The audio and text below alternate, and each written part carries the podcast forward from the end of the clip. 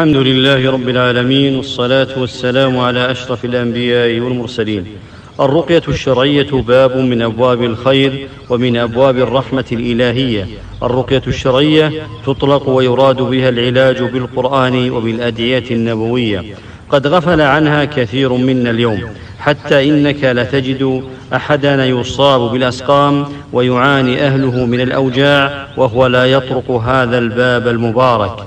يقول الله سبحانه وتعالى وننزل من القرآن ما هو شفاء ورحمة للمؤمنين ولا يزيد الظالمين إلا خسارا وصح عن النبي صلى الله عليه وسلم أن جبريل عليه السلام رقاه فقال بسم الله يبريك ومن كل داء يشفيك رواه مسلم فقوله ومن كل داء يشفيك دليل على شمول الرقية, الرقية لجميع أنواع الأمراض النفسية والعضوية.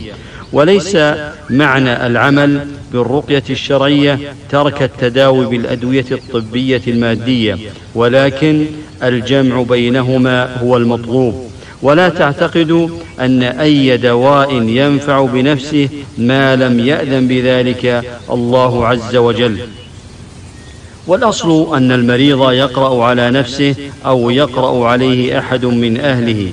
تقول عائشة رضي الله عنها كان رسول الله صلى الله عليه وسلم إذا اشتكى يقرأ على نفسه بالمعوذات وينفث فلما اشتد وجعه فلما اشتد وجعه كنت أقرأ عليه وأمسح عنه بيده رجاء بركتها متفق عليه.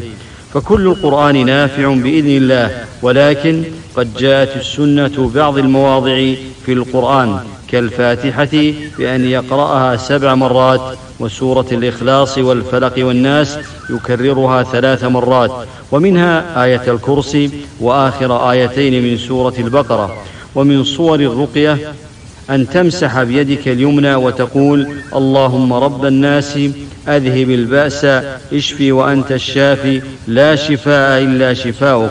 شفاء لا يغادر سقما رواه البخاري.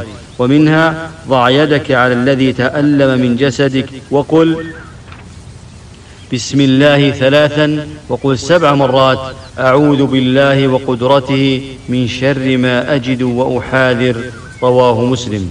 وينبغي لك أن تتعود أن ترقي نفسك لأن رقيتك لنفسك أعظم في التعلق بالله عز وجل ولأن رقيتك لنفسك أقوى من رقية غيرك لأنك تحس بالألم وترجو الله أن يرفع عنك السقم.